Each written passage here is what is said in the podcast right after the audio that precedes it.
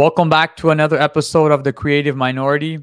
Today, we are joined by Murtaza Hussain, who is a reporter at The Intercept who focuses on national security and foreign policy. Um, he has he has an excellent number of articles which he's written, which has appeared on The Intercept and on places such as CNN, BBC, MSNBC, and other news outlets and he is one of my favorite fo- uh, follows on Twitter as well with his political commentary and sometimes with his memes. Thank you for joining us, Murtaza. Well, thank you for having me. So today we'd like to discuss the topic of the rise of China um, and looking at this from a number of different angles. Looking at uh, the rise of China as a as a national entity, looking at the emergence of this Cold War now between the USA and China um, and conclude with talking about where does the Muslim world stand in relation with China and U.S. in the emergence of this of, of the second Cold War, and I felt it was uh, it, it, I felt the perfect quote which would uh, begin this topic was a quote from the, the great French military leader Napoleon, who said that let China sleep, for when it wakes up, she will wake she will rule the world, and. Mm you know, I think that's kind of self-explanatory. But for somebody like Napoleon to kind of see it um, in an age prior to, you know, the almost the economic domination of China, which is solely, uh, uh, which is slowly emerging, is something which is quite extraordinary. But um, uh, I'll leave it there for you, Murtaza. Sure. You know, it's interesting. Like uh, it, the period in which China was suppressed for you know several centuries. In China, they call particular period of Western domination, the century of humiliation, it's really an aberration if you think about it in the long term of history. That China has always been a very large, uh, advanced economically, technologically, culturally, politically power, far more so than Europe was before the Enlightenment and uh, the period which Napoleon is referring to. So, you know, in some sense, he was predicting the future, but also he was drawing an analogy with the past, which is that China, it's really the norm that China should be very powerful uh, mm. India should be very powerful, and Europe's uh, period of domination. Uh, it's really something which is not common in history. It's not something which is uh, the norm as it's been in history. Uh, it's something which is very aberrant uh, indeed. So you know, China, it's kind of re- returning in some sense to its natural position as hmm. a demographic, political, economic heavyweight in the world. What happens in the future, it's hard to see, but at the moment, you can see that China has become very, very, very integral and important to the international system. And something that even at that time, I think Napoleon could see because China has a large landmass, strong culture, large demographic base. When some leader can come along to galvanize that effectively, eventually it's going to become something if that, uh, that happens. And I think it's actually not that different from the Muslim world in some sense too, because you know, right now the Muslim world's very chaotic, you know, poor, divided. And China was like that, you know, not that long ago. China was like Afghanistan, you know, some not, not that long ago within the, some historical memory. And but you know, you, you'd see that if this could be fixed, if this could be ameliorated, there could be a lot of power here, and something to be you know concerned about, or something to manage and so forth. So I think that you know even the weakest China's been, uh, the mm-hmm. potentiality mm-hmm. for being a superpower has always been there. Hmm. And I think you know this is kind of like I think this is a for us who have only experienced, who have only lived in a world dominated uh, by the West. Um, you know, there's this narrative that begins to uh, envelop that the West has been, you know, historically this uh, this global power. But when you really read history, you really find that the in the, for the vast majority of history, the world was largely run by Asia in terms of its economics and its political and military ambitions. Exactly right. Exactly right. If you look at the charts of global GDP, uh, Europe was really quite low for a very, very long time until industrialization, modernity, which they had the first crack at, and then you saw them take off uh, exponentially. And you know, we've lived in the world for at least a few centuries where Europe and the West has been dominant, and it's shaped the modern world in very, very mm-hmm. profound and lasting and deep ways. But I don't think that you're necessarily going to see a world where Europe is always the most powerful and the United States is always the most powerful. It, you may, you may see. I think the United States has a lot better shot at staying influential and powerful mm-hmm. for a mm-hmm. long time than perhaps Europe does. The, the U.S. is a bit different, uh, but you know, the West generally there's no reason that the West should be more powerful than the collective, or should be the most important part of the world as opposed to Asia. Most people in the world live in Asia. Uh, it's traditionally that Asian, Eurasian landmass control of it has determined uh, the balance of power in the world, as you know, other powers in the past have recognized. So, you know, it's something that people say the rise of the Asian century, and I think we are going to see that. But I don't think that that is something necessarily new in history. If you look at history in the broad scope, it's a return to norm, it's logical, and it's something that uh, I think we're going to expect to see most likely in the lifetimes people who are young today. Mm-hmm. And you know, it's interesting. Like, there's always this hundred-year period where they are like almost like these empires or civilizations that they have their time. And so, um, I believe there was this one uh, academic who said that the 19th century saw um, uh, the 19th uh, century saw the Europeanization of the world, and the 20th century saw the Americanization of the world and now the 21st century is beginning to see the Asianization of the world. Right. And it, it, it's a very interesting, uh, it's a very interesting, um, uh, not a theory, but it's a very interesting way at, at looking at at civilizations, how they kind of have like almost usually this hundred year period where they're conquering the world, and then it just shifts to this next power and to this next power. You know, it's interesting. I heard a quote once that uh, a European uh, diplomat observed that today modernity starts in Asia and flows west from there, as opposed mm. to hmm. historically when modernity's flown flowed from the west to the rest of the world. And you know, I think that a couple years ago, I remember I was in uh, Kuala Lumpur and I was traveling around Southeast Asia, and you know, I was just kind of taking in the vibe, and I noticed that people are very excited. They're very proud of you know modernity. They're very proud of their buildings and their trains and their commercial life and so forth. It's a lot of upbeat energy, and you can see the people who you know they put a lot of pride into mm. everything they do, the buildings and so forth. Whereas I think people are a little tired of modernity here. They're a little uh, jaded and cynical. They've had it for a while. It's not novel anymore. They don't put a lot of effort. I'll give you one example, like if you go to like a mall in North America, for the most part, it's kind of pretty dead vibe. I think like most of them are pretty empty. It's kind of become a meme now that malls are dying all over in the United States. It's not something. It's something that people are tired of. Clearly, uh, you know what? Malaysia and Singapore, you go to the mall, it's like they put a lot of cultural energy into the mall. Mm-hmm. It's really different, exciting, beautiful, something very, very surprising, to be honest. And I'm not the type of person to go shopping and stuff like that very often, but just to hang out there and just seeing how people interact with it. It's a lot of energy. There's a lot of energy there, a lot of new things. They make things very beautiful. And I think that I got the sense from that traveling around uh, during those times that you know, there is a sense that modernity is more vivid and alive here. I always hated modern architecture. I didn't like it because I was associated with, you know, generic glass cubes, things like that, like not very historical or aesthetic. It changed my mind. Go to Asia, go to even like Dubai and places like that. You'll see that there is like a more energetic modernity there, just in aesthetic and cultural expression. And I think that this is going to go a lot deeper too, because we have a very, very importantly, we have demographic shifts which favor, favor Asia. A lot more energy is going to be there, uh, it seems, in the years to come. So, you know, I don't, uh, I do foresee that a lot of the central center of ec- cultural, economic, political gravity is going to shift there and shifting there very, very fast, as many people have already mm-hmm. noticed. Mm-hmm. Mm-hmm. And you know, it's interesting.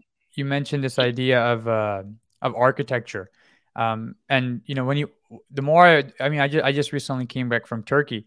Um, and you know, Turkey is, I think, one of the most beautiful countries in the world, especially in the realm of its architecture. But you know, many people talk about Turkey's um, inflation and how the currency is in crisis and so forth. But you know, when I visited Turkey, I realized like Turkey is the furthest thing from a poor country. Like some people really think Turkey is like a second or third world country. But when you go to Turkey, you see not only do they have uh, the largest airport in the world, but they just they recently built a new mosque, uh, the Jami Masjid, and they spent more than a billion dollars on it. And you know, it, it made me really realize that like Turkey and Istanbul specific is kind of like at the center of the world. It's kind of like at the at the meeting places where a lot of things happen, but that Turkey, despite its economic crisis, I think is still a country which is poised in the future uh, to expand its influence. Well, I completely agree. The first time, you know, when you arrive in Istanbul, the first time there, you do really feel like the center of the world. Mm-hmm. Uh, it's the gateway between, right in the crux of Europe and Asia. Uh, the way the Bosporus is, the grand architecture, as he said, ancient architecture and modern architecture, feels like New York. It feels like you know, feel it was like Rome. It was the second Rome, like literally, and it still, it still is and has that identity. So you know, it's interesting. Like I, I do believe that in the long term, there's a very talented, energetic population mm-hmm. that in Turkey. There's a lot of historic, cultural capital to draw upon, uh, a lot of resources, many educated people. I think that they have a lot of challenges today in the sense of, uh, you know, some of the infrastructure projects or the use of resources, or you can even say corruption in some sense, is uh, it's quite acute today. But you know, I think I look in the long term. I think the long term, Turkey is obviously going to be a very important country, and it already is very important. And mm-hmm. yeah, it's by no means really a second world or third world country. It's really first world country, but a different kind of first world country. First world country, which is still sort of has all the dangers and uh, possibilities that the United States maybe had 50 years ago before we kind of settled into a new normal. So the future is very much up in the air. And I don't know what's going to happen in the short term. There could be more difficulties in the short term, it's possible. But I do believe that barring some calamity in the long term, it's going to be a very important country. It's going to be a very important country, uh, culturally, politically, technologically, economically, all that, because it's very strategically positioned. Mm-hmm. And, you know, inflation is very tough. Inflation is absolutely catastrophic for the average person there. But you know, it's interesting. Like inflation is very good for businessmen and you know people who are yeah. in business and so forth. So it's a terrible time to be a consumer in Turkey, but it's a good time to be a businessman. So you know, most people I guess are consumers, but mm-hmm. it's interesting. It's not a. It's a very interesting country. It's a very has a lot of potential and possibility. What's going to happen right now? I don't know. What could happen in politics there? I don't know. It's a very big Mm-hmm. Some very big questions coming up. But in the long term, let's look at the things in the long term here. I think the trends do favor a very strong and uh, influential Turkey in the years to come. And Turkey is, I think, uh, one of the many countries uh, in Asia which are rising. And you know, there, and I know, and I know the discussion of this podcast is on the future of China. I mean, the, the rise of China. But I think you know, Parag Khanna, uh, he wrote an excellent book on this. And I think the title of the book really encapsulates the subject, which he titled The Future is Asian. Mm. And he makes it very clear in the book. He says, I intentionally named the book The Future is Asian and not The Future is China. Mm. Because although China is posed to be, you know, by many estimates by 2050, uh, to have the highest GDP in the world, um, there are many other countries um, in Asia which are also significantly on the rise. And you know, one of the countries I really, I was really shocked to find out about this, but they say by 2050, um, and this is from multiple uh, from multiple institutions, they've stated that when it comes to the top five GDPs in the world, they've said that number one is China, which I was, which I couldn't understand. Number mm. two, they said was India, which to a certain extent, it was a shock, but I could still understand. Right, India has a has a massive population. Um, there's a lot of infrastructure development. Bangalore now is becoming, you know, here in a, in a, in a, in Silicon Valley, um, many people are actually moving to Bangalore um, wow. Wow. instead instead because they're wow. realizing this th- this is the future. Um, and then thirdly, they put the U.S. And then fourth or fifth, I can't remember uh, uh, which one it was, but they actually put Indonesia mm-hmm. as a fourth yeah. or fifth highest GDP right. by 2050. And although there was a it, there was a large difference between Indonesia and the U.S., the fact that Indonesia was on that list, you know, an Asian country which nobody really talks about, um, you know, it was quite startling, and it made me realize that aside from countries like China, um, aside from countries like Vietnam, um, India, you know, Indonesia, a Muslim country, is actually cracking the top five. Indonesia is a great economic success story, like very quietly. We don't talk about it a lot here. Uh, in the United States, it's far away. It's not really in the crux of uh, political conflicts in the U.S., but a great economic success story. Uh, you know, high growing uh, per capita GDP every year. A lot of people being lifted out of poverty every year. A lot of potential in Indonesia. You know, a lot of tech, a lot of things going on there and a huge population, like the biggest Muslim country in the world, actually by population, not, not even close. It's far, far, far greater. So you know, it's interesting. It's a some country which is going to be very important in the years to come. They have a lot of challenges with climate change, and this mm-hmm. is a mm-hmm. problem throughout Southeast Asia. Uh, but you know, what I'd say about climate change is that you know the best way in the short term to deal with climate change, like decarbonization is important in the long term and needs to happen, and the steps taken to, for it to happen today. But I think in the short term, uh, the best way to insulate yourself from impacts of climate change is to gain resources, to become rich as possible, to build infrastructure, uh, because as we've seen, countries which are rich or countries which have resources they can deploy uh, they're able to build the infrastructure, dams, walls, things like that, to prevent the catastrophes of climate change. So Indonesia, you know, it has its challenge, but it has a very fast-growing economy. So I'm quite confident that they'll be able to manage it in a way which allows them to continue growing, as opposed to, for instance, Pakistan, which, as you saw, you know, Pakistan they had very poor country for most people. Uh, it had this impact of climate change, uh, very, very acute, and they've been devastating economically and devastating to the social fabric and I don't think that Indonesia is going to face that. I think that you know hopefully they're going to keep growing, they keep developing, and they're going to be protect able to protect themselves. So, you know, I, I did notice that Indonesia was on that same list of top GDPs in the future, and you know I was very happy. I was very glad to hear that. It's a country which you know a lot of potential, a lot of uh, history, and it should play a very important role in the years to come. And I'm very curious what kind of role relationship it has with the U.S. vis-a-vis balancing the U.S uh, as a distant partner, and then also China as an immediate reality. Hmm. And I'm glad you brought up the topic of climate change because um, Parag Khanna is actually he mentions it in the in the book The Future is Asian, but also in his previous book, he talks about how the one thing that can really destroy all of these predictions, one of the one of the many things, is climate change.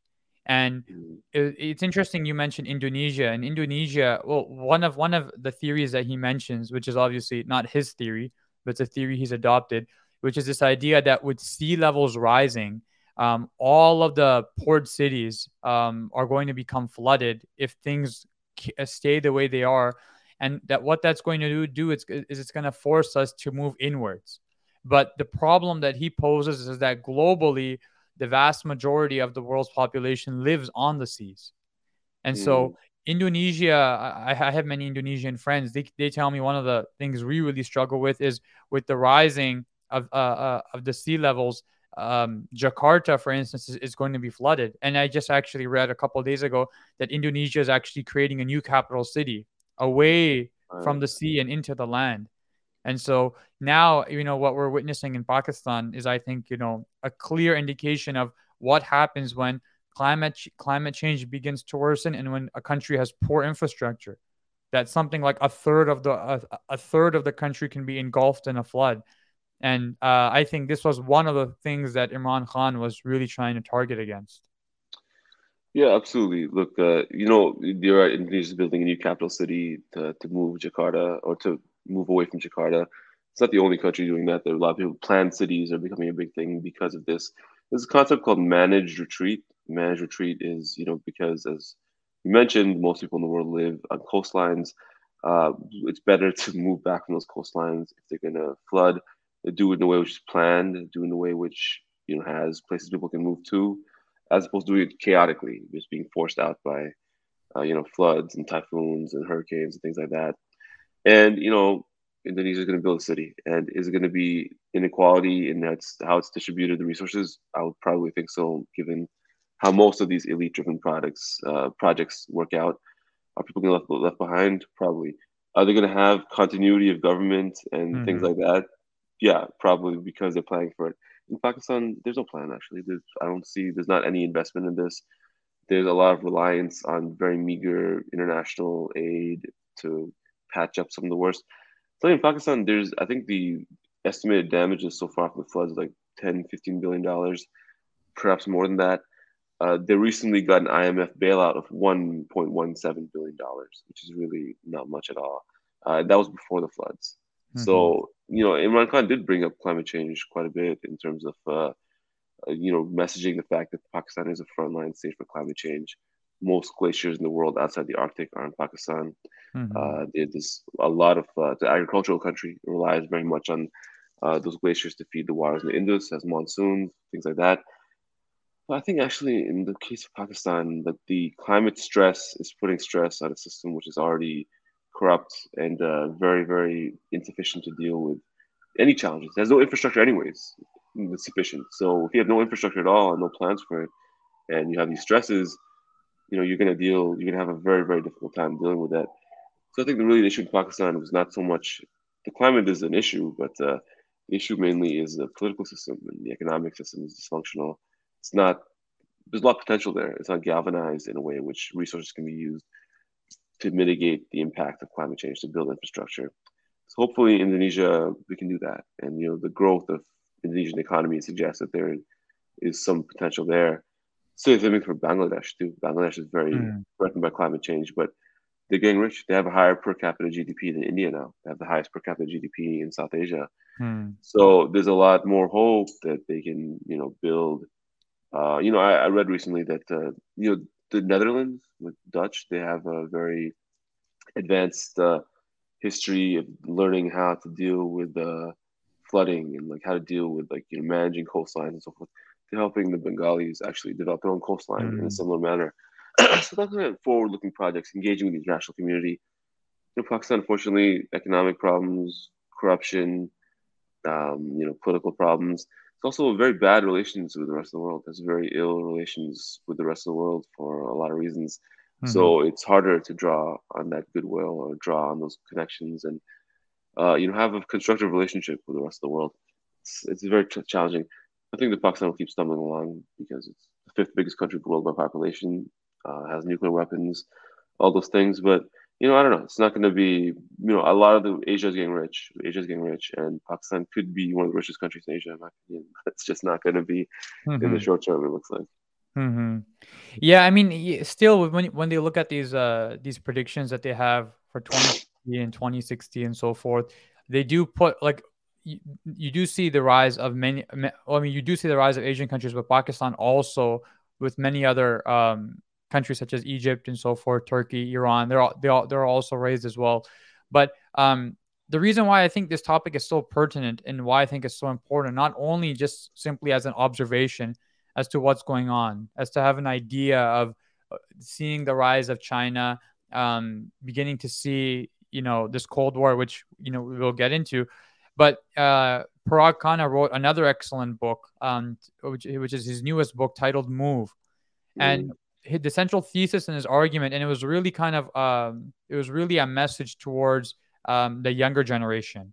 Mm. And what he was essentially stating is, with all of the changes happening in the world, in the global world order, with the rise of Asian countries, um, with the decline of certain European countries, um, with the global with the threat of climate change and the warming of the world, and then certain and now certain places becoming more inhabitable such as maybe northern Canada or Russia um, or Netherlands and so forth. He proposes this this uh, this argument that that our generation should be ready to move wherever they need to go, uh-huh. and that whatever skills that they have, these skills should be mobile, mm. because um, with all these new options coming out and with how fragile things are becoming, you should always be you should always have a backup plan. Mm-hmm. Or, or, or, or aside from that, you should always have a, you, sh- you should be looking at a place now which you think looks to be more suitable, which, which appears to be more safe and move to it. And one of the, one of the interesting places that he mentions actually um, as a possible destination for some people is the new city in Saudi Arabia, Neom. Oh, really? Hmm. Yeah, and so he he mentions how much money they're allocating towards people from the West, um, uh, and the lifestyle, and how and how you know they're trying. You know, he really gives a, a, a good explanation as to what's happening there. But he explains how you know other places such as UAE and so forth um, are also good destinations. But then he also proposes um, areas which, according to the science that he adopts, will become inhabitable. And he argues that much of the places in the Middle East, much of the places uh, in Africa, which are at, which are the hottest temperatures in the world, um, will actually be inhabitable. Um, and so he's it's really kind of just like a wake up call to people to just really think about what the future holds for them. You know, it's interesting. I was I've been very interested in climate change for a long time, and uh, one thing I've actually it's, it's, interesting. Like I always thought that okay, everywhere is hot, it's going to be completely you know, uninhabitable, be parched and things like that. It's true, but it's a little bit more complicated in a way. Like what the heating of the climate does basically So areas which are very humid today and wet, they precipitate more, so they get more wet basically. In areas which are very dry heat, they get really dry. So you know we saw in Pakistan like you know very strong monsoons, like a lot of humidity mm-hmm. in Pakistan. So you're gonna see more precipitation, more water, and if you have a good way of managing that, then you can capitalize on it. You don't have to let short the country. You can utilize water resources in a way which is constructive. Is that what's difficult, as you kind of alluded to, is countries which are dry heat, like Middle hmm. East, mm-hmm. a lot of it and so forth. Uh, it's not that type of moist, humid climate. It's very, very dry, uh, and they're gonna burn up a lot. it's I, you know I don't want to say that X number of countries is just going to be uninhabitable because what about the mm-hmm. million people who live there? What am I going to tell those people? Um, I don't know. And you know, I'm always surprised at ingenuity in developing water resources and things like that. Uh, people find ways of adapting. It's been you can change the architecture, you can change the built environment, you can adapt a lot. But what I would say is that you know, for the necessary adaptation to happen, you need to have stable uh, responsible, competent, forward-looking political authorities uh, that can deal very adeptly with a very acute, unprecedented challenge, which is the heating of the environment. So I don't know. Uh, I'm not totally determinative about this, about what's going to happen or not. There's been a lot of doomsday scenarios in the past, mm-hmm. which we got, we adapted away from. It's not that they didn't happen. We just uh, successfully steered ourselves away from. Uh, the ozone layer was a big thing for a long time, but you know, I think that is a big challenge. It's real. It's a big challenge. It's going to be a huge challenge for uh, Middle Eastern states. I was in Iraq just before the pandemic, and it was so hot. It was unbelievably hot. Like you could not even walk around outside in the day. Like it was that hot. So I wonder how people going to live like this. And I would say though, you know, a lot of the heat and the unbearableness of it, uh, it hits you when you're, you know, going about your day, when you're driving, when you're walking around on the streets, which are not very hospitable there's some places with traditional architecture with covered streets and things like that. It's a lot more bearable. It's a lot, mm-hmm. you know, mm-hmm. I can I can imagine living during doing stuff during the day in those situations. What's difficult is agricultural labor, mm-hmm. construction labor. That's very very hard. It's been like that for a long time. It's been very very hard for a long time, even in a lot of Pakistan too, and other places, India. So I don't know. It's going to be tough. Um, you know, one thing that happens historically is that you know you go through calamities, and then horrible things happen, but then the world just keeps growing, and despite that, continuing, and people a million, a billion different small adaptations happen on individual levels, and somehow the world keeps going. So, yeah, I don't know. I think that you know, Dubai, you can live in Dubai because it's air conditioned. You can live mm-hmm. in Qatar because it's air conditioned. So if more places got rich, more places got rich enough that they could build infrastructure like that, you know, maybe you can live. I don't know. But mm-hmm. if we're, people are poor and there's no infrastructure, there's no good government, and they're dealing with this, it's going to be a very, very ugly situation. Mm. And I think that's, although that's a global problem. Um, I mean, you know, last year I was in Vancouver, and uh, it was the it was recorded as the hottest, uh, hottest year in Canadian history. Yeah. Um, and now I'm in San Francisco, and la- and just this week was actually the hottest day in the Bay Area history. Wow. Um, there's there, there's clearly something going on here, right? Uh, but despite that, you know, I think the effects uh, that are uh, of climate change that are happening on you know Asia in, in many of these poor countries like Pakistan and so forth um, are are disastrous and are things like you know the, the idea that a third of a country can be destroyed by a flood is insane. Like a third, you know, earthquakes usually take up you know, you know, I mean, I live here in the Bay. We have earthquakes like every week, um, mm. You know, it, it's just like you know, it's a it's a minor thing, or even when it's big, it's just in a small area. But the yeah. fact that an entire third of a country could be flooded just really shows you how disastrous in the long term these things can be, not only you know to the world, but to you know the, the development of Asia. Totally, totally. It's a huge variable. It's a huge variable. You know, climate change could be a lot worse than people are predicting. It could be, you know, we have predictions, we have models. Uh, they could be it could be not as bad, it could be a lot worse. We don't know, and I think it's a huge variable. That's why I was these futurism books. I mean, mm-hmm. I really like them because it made mm-hmm. me think of the future creatively, and they kind of get you out of your head in the present day. But I always take them with just this huge caveat, which is that no one knows. No one, no one predicted the internet 35 years ago or 40 years ago. Like no one thought that this thing was going to happen. It would change everything. Uh, so who knows what's going to happen? Maybe there'll be a technological advancement which uh, solves this issue. I'm not. I don't think it's going to be a silver bullet like that. But let's say there there could be. Uh, maybe climate change is a lot worse. Maybe it's a lot better. Maybe something happens with Earth that they there's some adaptation takes place that people are able to deal with it. I don't know, but I do think this is a huge variable, and uh, it's a very like practical thing. Like it was 125 degrees Fahrenheit in India, you know, not that long ago. Like that's how hot it was. India. How's India going to be a superpower when it's that mm. hot? The crops are being burnt up. People can't mm. function, do labor on a day-to-day basis. All the other strengths and powers India has could be constrained by that. Pakistan, we've already discussed. So, you know, I don't know. I really don't know. But uh, mm. you know, some things we can talk about more, like with certainty, are political shifts, demographic shifts, things like that. Uh, the climate is something which personally, I think we'll find a way to deal with, but I can't say that with uh, with total confidence. Mm-hmm. But what I do think we can say is that from the evidence that has been uh, that has been presented to us, it does seem very clear that despite you know these natural disasters, despite climate change, uh, Asia is definitely the the 21st century is the Asian century. And mm. one of the things that I found very startling was when I looked at the GDP of uh, many of the European countries.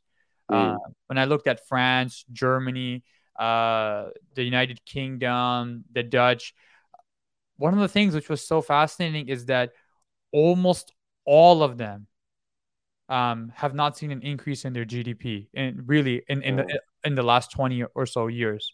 And it, it, was quite startling. But when you look at the U.S., the U.S. still is on that trajectory. And like you mentioned earlier on, there's no doubt the U.S. will be a superpower even in the future. But like, but then when you look at the GDP of the rest of the world, in many of the, you know, you look at Ethiopia, India, uh, Indonesia, Vietnam, all these different countries, you see that there has been this rise. And like, mm. the wake up call for me was like, what happened in Europe? Right. Well, you know, it's interesting. Like, uh, I think that a lot of the determinant of uh, economic growth, we don't tend to think of it this way, but it's true, is demographically based. Mm. So, you know, young people, they work a lot more, they make a lot more money, they spend a lot more, they drive the economy, they have more life events, which necessitate large amounts of spending. Uh, so, a younger, the younger a country is, the more its economy tends to grow, the more dynamism there is in the economy. Now, Europe, it's gone. It's the most modern place in the world. You could say, yeah, experienced modernity first in many ways. It's very, very urbanized. It's very, very. Been like that for a very long time. They're used to that kind of lifestyle, and one of the correlations of modernity and urbanization is start having less kids because mm when you're in a very rural situation, rural environment, kids are an asset. You want to have more kids because they do more work. Uh, it's economically beneficial to you. Culturally, you tend to be more inclined to do so in such circumstances as well too.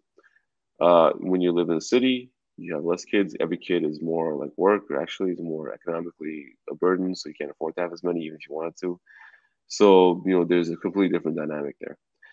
Now, what you see now is Europeans haven't been having a lot of kids for a very long time. If you look at the age uh, charts of Europe, it's like heavily weighted, like 40s, 50s, 60s, above kids, like next generation is going to be very, very few.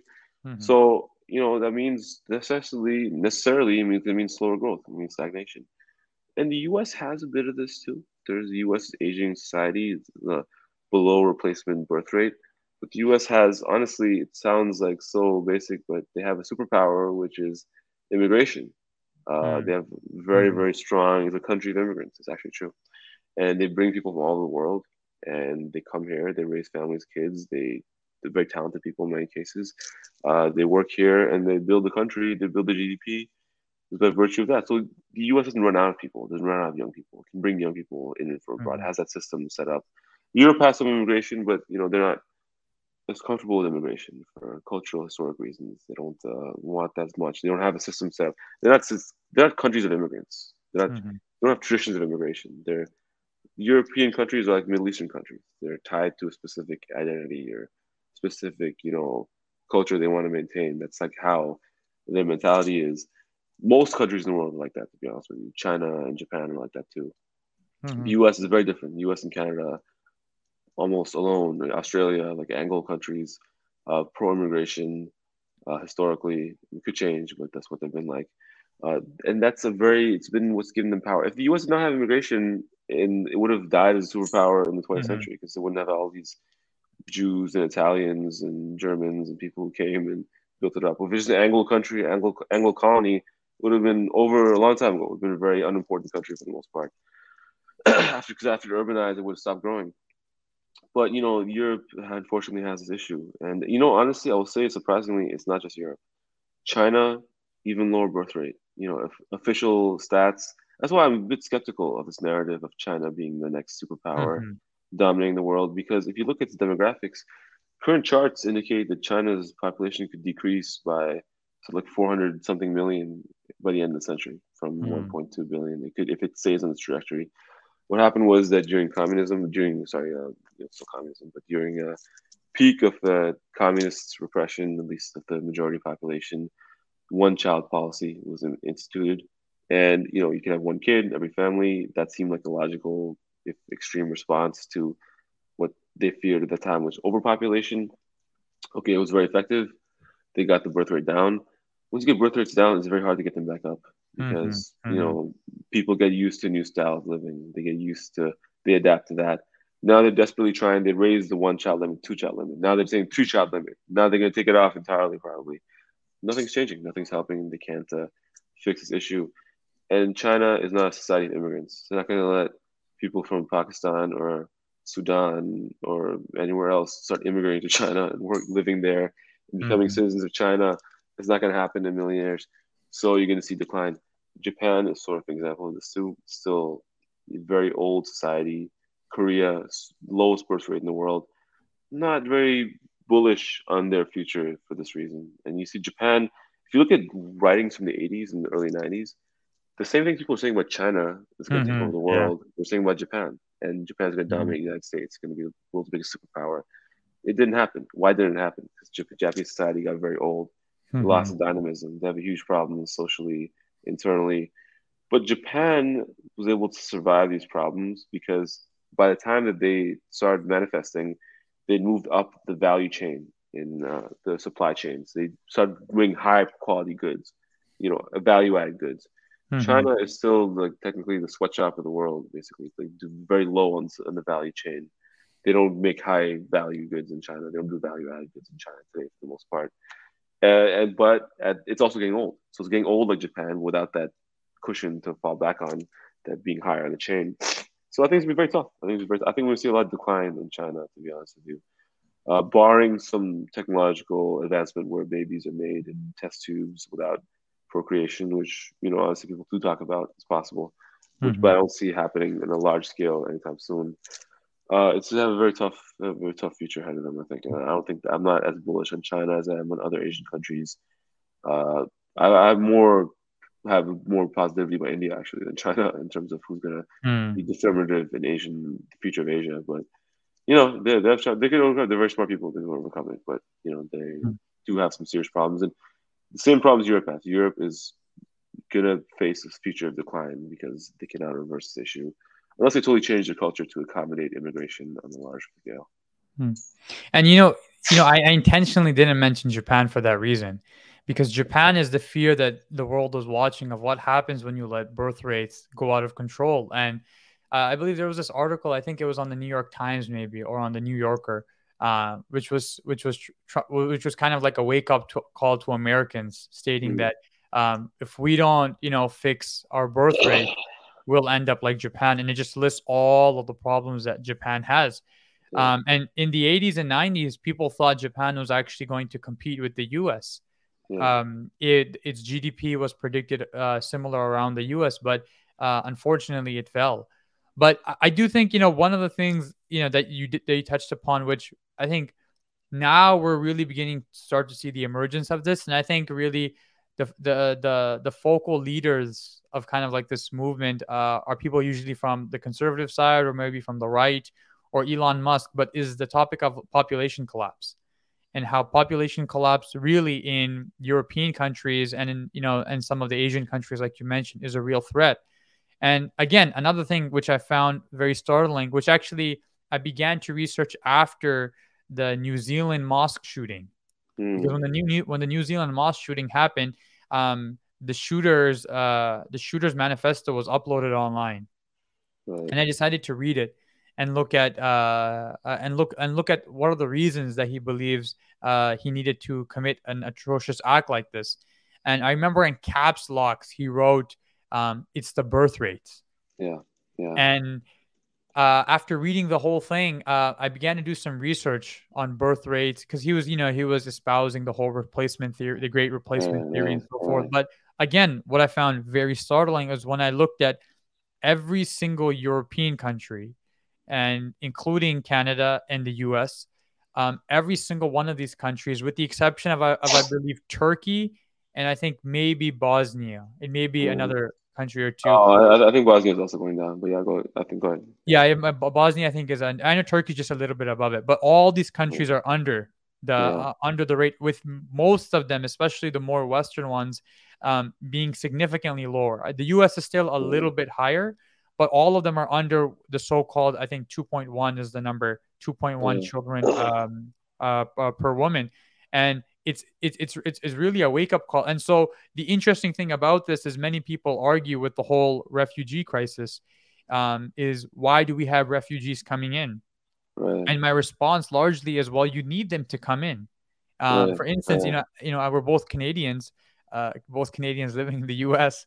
Um, people are always wondering why Canada is taking in so many refugees, so many Syrian refugees. And the response is Canada has a small population only right. 40 million with all of that land right, and they need a population increase. And so without the refugees coming to many of these european countries um, you know uh, within 50 maybe 100 years you would see a significantly a significant drop. And that would affect the economy it would affect politics it could give birth to you know these horrible politicians and so forth. And so um, uh, if you don't want them coming into your country well the response would be is to maybe fix the birth rates just enough so that they stabilize. Right, right. You know, this is the thing. It's it's such a like a hard thing to talk about birth rates and things like that, demographics, because you know it's such a it seems so determinative. It seems sort of like uh, you know people don't talk about it in the news that much, but actually it really is very important. Um, mm-hmm. And you know what I'll say is that you know, can you mentioned Canada? Canada has a very healthy attitude towards immigration for the most part mm-hmm. because look, there there are like if you look at the world, like it's not just Europe, by the way. Like Asia, Asian birth rates also going down. When countries get rich, when they urbanize, they start mm having less kids because, you know, as I said earlier, urbanization necessitates less kids and incentivizes less kids. Also, cultural changes like women's empowerment too. Women, mm-hmm. dem- anthropologists tend to look at birth rates when analyzing societies. Of birth rates are used as a analogy for level of women's empowerment in society. Because when women have control of reproduction function, they tend to decide not to want to have kids all the whole time, not only spend their whole life being pregnant. Mm. Totally understandable. So, you know, there's that. And I also read that guy's manifesto. I was very interested in it for uh, probably similar reasons. And yeah, that is a very big concern of him. So I think that this is a very, very important issue because this is this is happening. It's going to happen that the world is changing demographically. Like that's something which demographics, like we're talking about climate change, is very unpredictable demographics are very predictable because you can look at the charts and you can just see how old people are today and how many kids are having today. And you can figure out what they will look like in the future with a pretty high degree of confidence. so this guy and like people like him who are you know similar views maybe don't do as atrocious things, but they have you hear this like term and these concerns from people if you read the news and follow the discourse of these guys. You know they have this concern of that they they are going to become a minority in the future in their countries so I think that it's a very delicate situation. You have to talk about this in a constructive way. What I'll say is that you know you have a choice here. You can have no immigration in the country, and you can have not just that you're gonna get a bit poorer. You're gonna see significant like breakdowns and collapses of anything you consider to be your standard of living. Like you don't have mm-hmm. enough labor to maintain the infrastructure. You don't have a tax base to pay for all the old people pay for their care when they're old, and no care service providers for them either. You're not going to have doctors. You're not going to have people running the basic day-to-day thing of your life, which young people tend to do. And if you don't have enough young people, you're going to have a serious problem. And automation is not going to solve this problem anytime soon. It's not. It's way, way beyond anything automation can do. in any foreseeable time frame. So you're looking at children of men type situation where society totally collapses. That's like really a reasonable outcome with no immigration. I think that could happen in China. I think China could break down mm. as, as, a unitary state because of the population issue.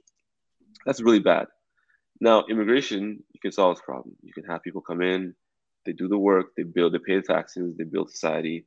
But the correlation of that is you could have cultural changes in society. Mm-hmm. That's the, the, basically the correlation. And as a Canadian, you know, someone from Vancouver, I'm from Toronto, I've seen in my lifetime, like there are changes, the cultural changes in the mm-hmm. city of Toronto. Like I cannot, anyone with two eyes can see that. Like you know, there are people. You go suburbs, everyone speaks Punjabi, everyone speaks Mandarin. It's like a significant change, and I've seen a change over my lifetime. So it's not not real. But what I'll say is that you know, given the choice between like just literally dying in society, just collapsing and keeling over, which is a no immigration situation, which is very, very predictable.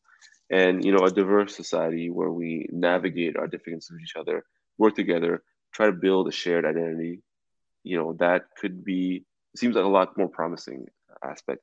And people say, well, you know, it's not done. People don't mix people. You don't import, uh, you don't immigrate uh, people from Nigeria to Japan, or you don't immigrate people from Mexico to South Africa. It just it's not done.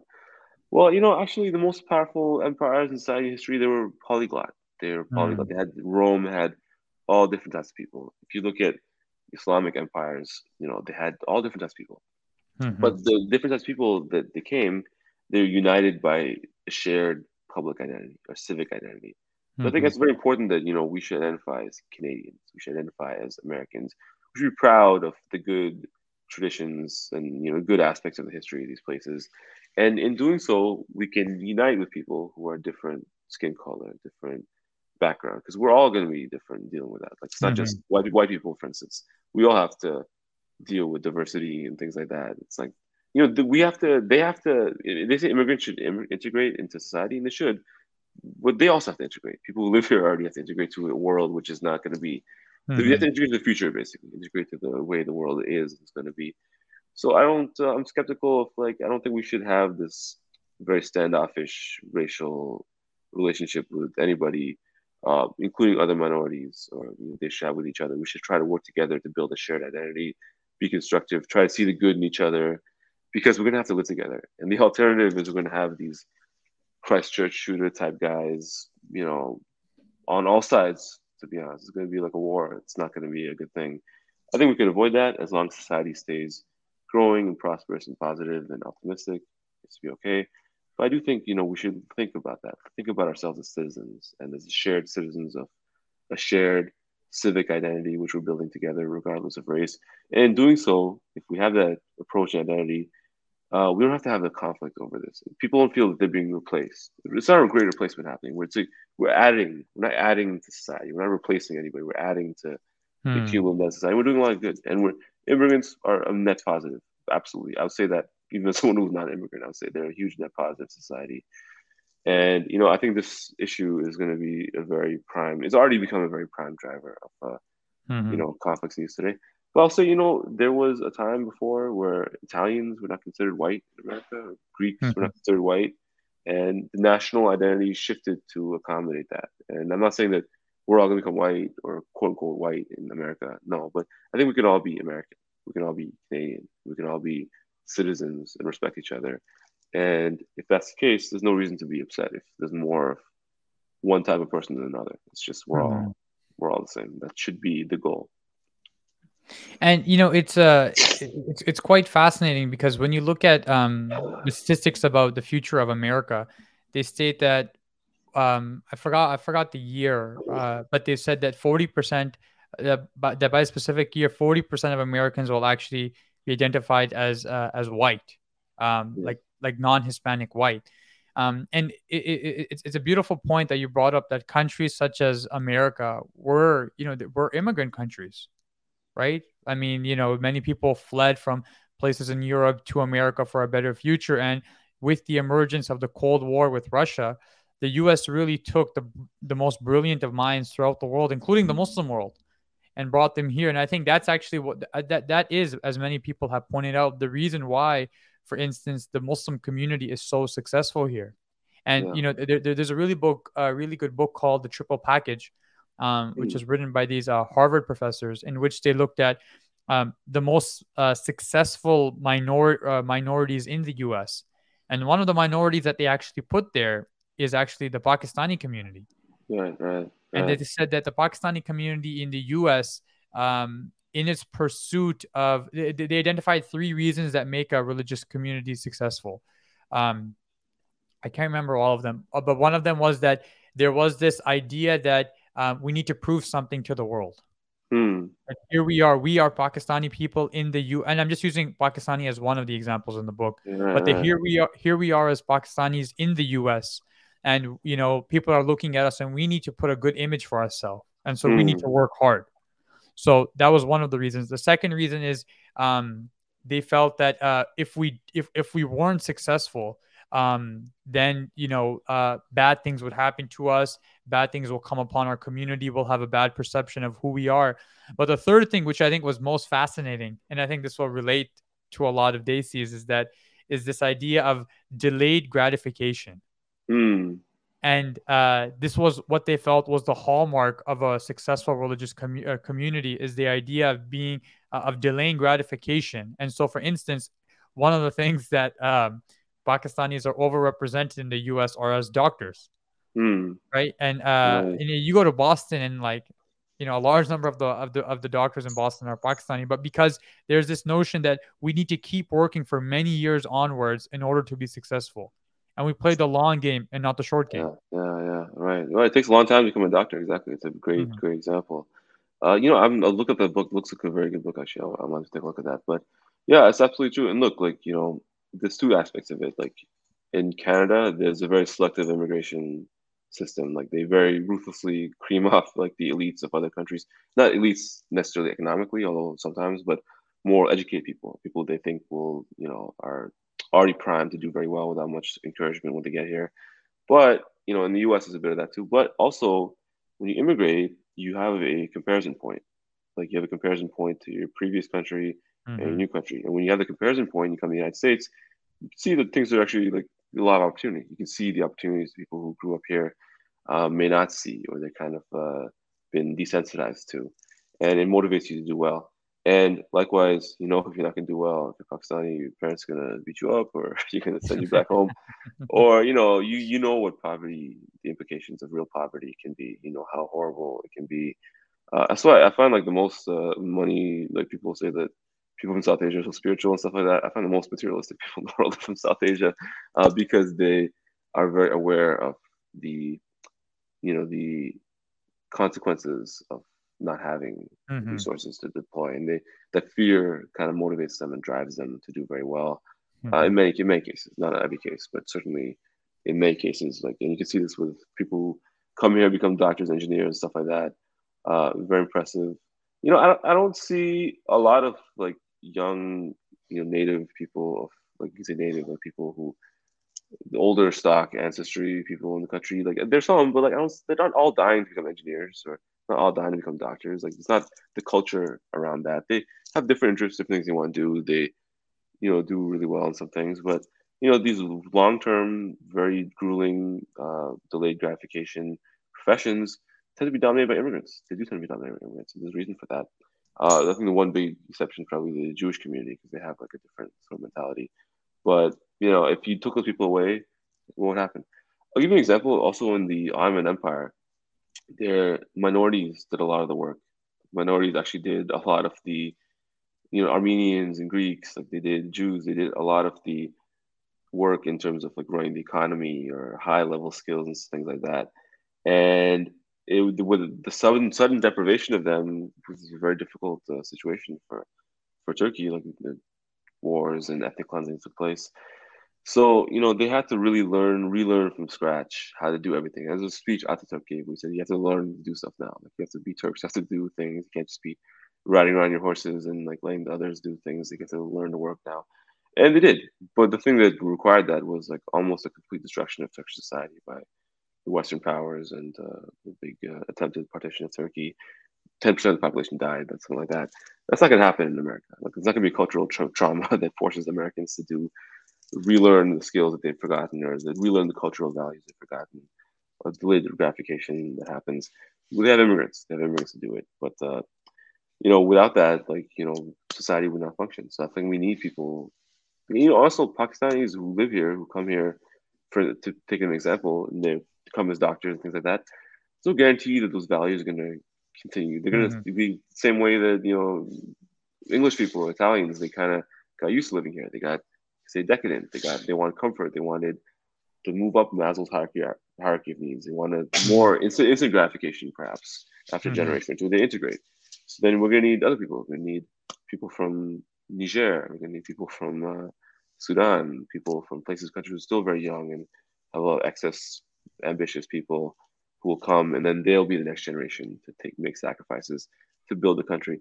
You know, one thing that I always riposte or say to these people who are kind of have this more kind of you could say racially exclusivist view of society is that they often say that well, you know, this country's ours because our ancestors built this country, and they're saying that well, okay, labor is effectively a source of uh, political legitimacy in the country. You know what? I completely agree with that because if you look at society today, who's doing all the labor? Who's doing most of the labor? It's being done by immigrants from Mexico and Asia and Africa and other places. Mm-hmm. So those people, by their labor and by the labor of their parents, they are creating political legitimacy for themselves here, and they're becoming as American as anybody else here, uh, should they choose to embrace the identity, which I think they should. So you know, it's not going to Pakistani is going to not going to nothing is super Pakistani gene about Pakistanis that makes them like this. Is a cultural set of circumstances and immigration which generate mm-hmm. that, and it'll be generated in other people in future years too, as long as we keep accepting immigrants, which I think we must. Hmm. But you know, it, it's it's interesting that you mentioned uh, Maslow's hierarchy of needs, um, because you know, for the first gener for the first generation of uh, of immigrants that come, the only thing really on their mind is economics. Yeah. They're not really thinking about how do we integrate into society. They're not thinking about, um, you know, what are the different policies, what are the different political parties we want to support. They're solely thinking about their finances because, like you mentioned, many of them, if not most of them, are coming from countries where they weren't financially secure.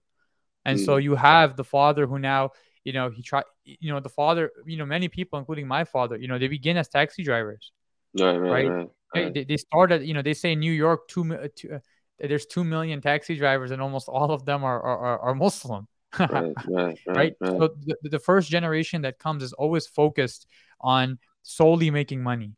And then when it comes to the second and third generation, that's where, as you mentioned, they move up that hierarchy and they're thinking of how do we integrate into society, right? right? You know, the first generation of Americans that came here, none of them were in the movie industry. Right, right. But now you have, you know, we're in the second and third generation. Now you have Ramy who has his own TV show. You have Miss right, Marvel.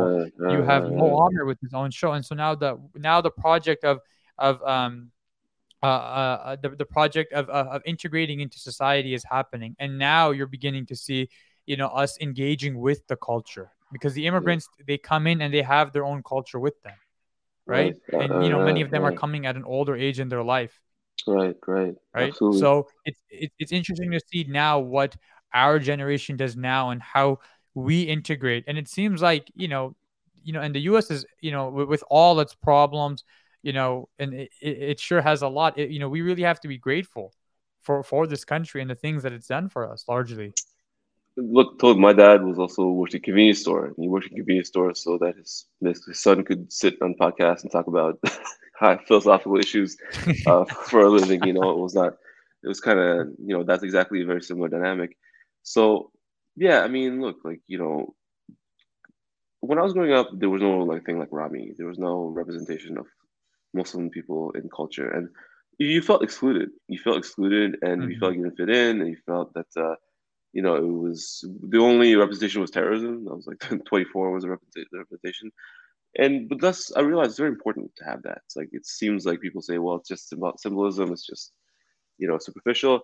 No, it matters. It's like human beings. This actually human beings understand the world through a social imaginary, and we create a social imaginary by creating cultural products and cultural products which represent us make us part of the social imaginary, which is what we need for young people, especially next generation.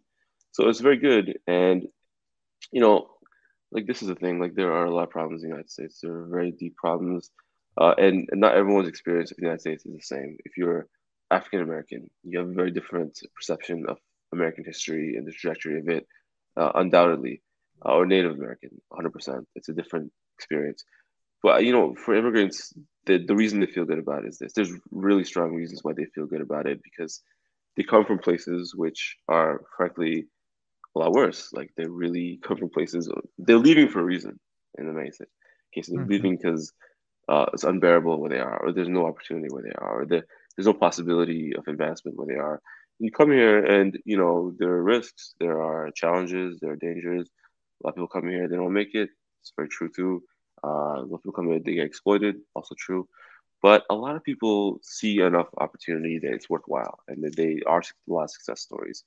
And that's the thing which about America, which is very inspiring and very positive. And I will say that I've traveled a lot in Europe, and you know, done stories about Muslims in Europe for various different reasons. And they tell me all they love America. Like they don't love the politics of America per se or the foreign policy of America, but they love the culture of America. They love going to America. They love the way that in America I can come here and be treated as an American and like be seen as American, not be seen as a weirdo should be like celebrating Pakistan Day, even if he's been there for like three generations, because that's like who you are and you're a guest uh, no, they're very jealous of that. To be honest with you, we have something very important and mm-hmm. powerful, mm-hmm. which does not exist in most places in the world. Not even just uh, picking on Europe, like Asian countries are pretty xenophobic. A lot of South Africa is pretty xenophobic against immigrants. Mm-hmm. It's not just places like this, but you know, it's very special. It's a very special thing, and we should build it, preserve it, take pride in it, uh, because it's kind of it's all we have. To be honest with you, it's all we have to build on. Mm-hmm. Exactly. And you know, so just just tying this all in back together, you know, with um for me the reason why this is such an important topic as um as somebody who now has left his native country, um, you know, like I, I'm no longer in Canada. Now, you know, the options are open to me, knowing that you know, with the rise of the world, with all these conflicts going on. I mean, you as a journalist as well. Um, it's kind of looking with because because now with a lot of these jobs they can be done remotely mm. like the amount of jobs now that could be done remotely um you know i would argue is are, are quite high um so the question now is where would where is one where is the place that one would like to settle and with all these different options with all these different things going on in the world one really has to really you know make the, make their decision as to what they feel is the best place. And so, I think looking at you know, like we mentioned, the future is Asian, um, and but the, you know we've put a little asterisk there, um, and showing that you know it's certain Asian countries, and these are other variables which need to be kept in mind. But um, overwhelmingly, you know, as uh, you know, there was this there was this one quote that this uh, Pakistani minister made um, when he was asked, "Why don't you receive funding from the U.S. or Europe or all of that?" and he said, "Well, China's the only game in town, um, mm. and we're gonna we need to play a game anyway." So um, China, you know, just just just in closing, and I'll give you the the last word. China, in, my estimation, China seems to be the global power that is beginning to emerge, and there is a a very high possibility that Beijing could become the new Washington. But looking at all the variables, you know, you know, as you know, you know, you know, I, I did my undergraduate degree in history, and they always tell us like, you know, history, you can study it and you can, you know, you can analyze things that cause civilizations to rise and fall and certain symptoms that are there, as we mentioned in this podcast. But in terms of predicting the future, that's uh that that belongs to God alone. Um, and so we can we can we can posit that China is the future and Asia is the future, which it seems to be. But you know, at the end of the day, we just we just say Allahu Alam, God knows best completely agree. No one really knows. I think there's reasons to believe that uh, Asia will certainly ascend in the, and I don't think we're ever. I think it's unlikely we're going to ever go back to the world where the West was so dominant as it was in the last two centuries. I think that even with very extreme climate change, I would be surprised if the world goes back to where it was in the 1950s. I don't think it's mm-hmm. unlikely. Um, but you know, there are a lot of uncertainties. We don't know. Uh, but we can only understand history can only be understood backwards. We can't understand forwards. No one knows what's going to happen. Uh, but I think it'll be a very interesting time. It'll be a very interesting time to be an American, a very interesting time to be Asian, a very interesting time, interesting time to watch what happens in the next decade or so. And you know, to tie it back to the theme of the show, if, uh, about we talked many different things, but about China and the U.S. I think that this is going to be this the decade. If there's going to be a conflict between China and the U.S., it's going to be this decade. This is going to be a decade. It's going to happen. And if there's not going to be a conflict, if this happens this decade, then I think they'll sort out their differences and uh, move in separate spheres, and maybe China won't be as important as it is today uh, for various reasons. But this is the make or break decade, I would say. And you can watch Taiwan and you watch U.S. China relations to see uh, what happens. Uh, we're living, we'll live in very interesting times in the next uh, ten years or so. Mm-hmm. And COVID, I think, has really done a number um, because I think there's, you know, there, there has been certain lectures which have been done at Harvard.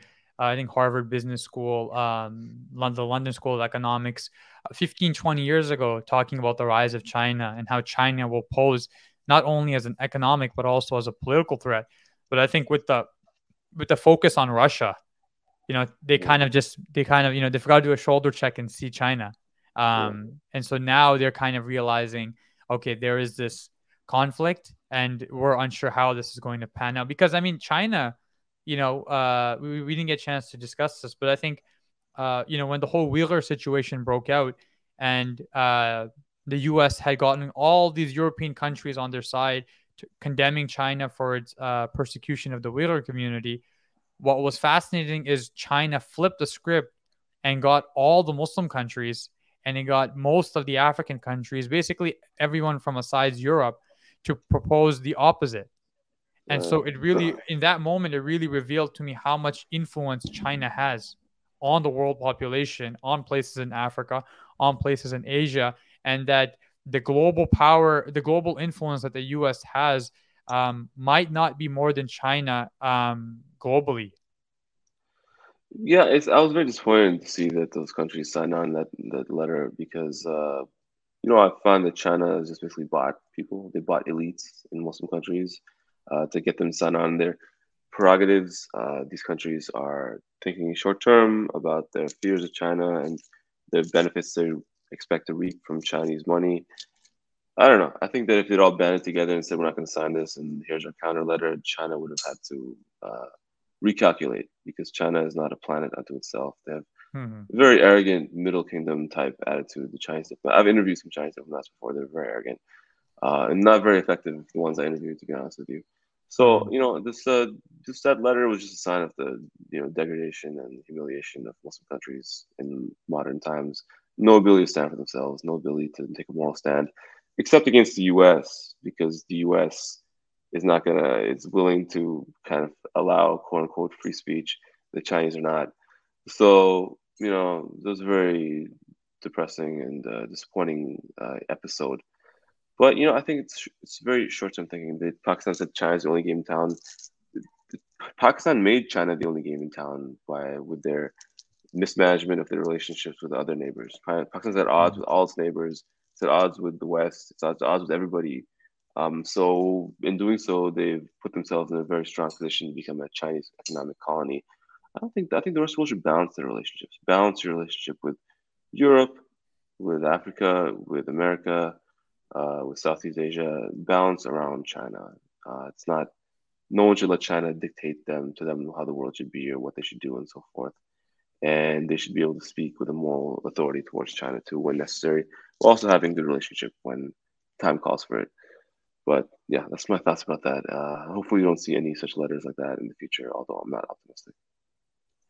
But but you know what? What I think was a larger problem about that letter. Well, I don't know if I would say larger, but is that it really showed how polarized the world has become, and mm. how what now if we witness the second Cold War, you see that the Muslim world is really um, you know, is is uh, you know, is is at the center of it. And what's fascinating about, well, what's disturbing about the first Cold War is um, people don't really talk. People talk about Russia and the U.S., but they don't really talk about you know many places in the Muslim world which were affected by it. And you know, many people don't know that Indonesia actually.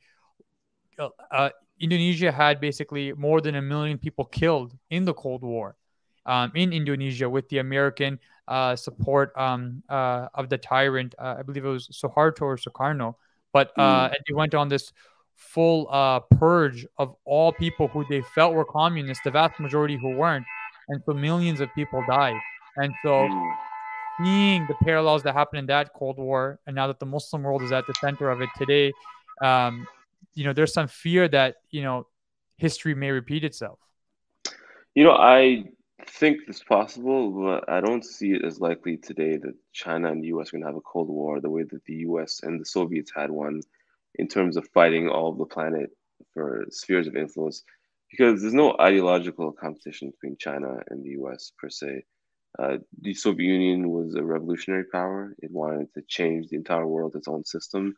Uh, they had very strong ideology, and that ideology was attractive to a lot of people around the world who were willing to fight on their side. There's no Chinese ideology per se. Like technically, they're communists, but they're not really mm. communists. They're not like ideological communists. They're state yeah. capitalists. Yeah. Uh, so, and they don't have any desire to export their system. They don't care. You can have mm-hmm. any system you want. You can have cannibalism, you can have democracy, you can have whatever it is. Uh, they don't care as long as they get their economic benefits of their relationship with you. They're not interested in the world outside of China's borders. Even the Uyghur situation is because they define they're against Islam as expressed freely in China. They don't care what Saudi Arabia does. They have no interest in wiping out Islam in the Muslim world, for instance. They don't care. Uh, but you know that that sense of conflict, that ideological conflict, was very strong between the U.S. and Soviet Union. So that led to these clashes everywhere. It led to a world which people felt divided between communism and capitalism. There's not going to be there's not a comparable clash at all between China and the U.S. There's going to be a clash of interests, economic interests, uh, political interests. That will happen, but I don't foresee a global war the way the Cold War was. Mm-hmm. Hopefully, Hopefully. Yeah, hopefully, hopefully. I could be wrong. I could be wrong. Yeah, I, I, I, don't foresee it. Don't foresee mm-hmm. it. Yeah. Hopefully. Um, so um, I think we've covered everything that we needed to cover. Um, if there's any last thoughts that you have, Murtaza, um, on any of the things we mentioned, uh, I'll let you have the final say. Th- thank you so much for having me on. It was a pleasure to talk with you. I can come talk to you anytime. I can talk about stuff all day. Uh, but you know, hopefully, it's benefit for your listeners and viewers. And uh, looking forward to seeing future episodes and what other guests you have on. Thank you, Murtaza. It was definitely a delightful conversation. And for anybody who's new to the channel, uh, we'd like for you to subscribe and comment and let us know your thoughts. Do you think that Asia is going to be uh, the superpower in the future? Um, and maybe what are some of the variables that will cause for it to rise or decline? But uh, thank you so much, everybody, for tuning um, and take care. See you soon. السلام عليكم ورحمة الله وبركاته. مولانا يا مولانا يا سميع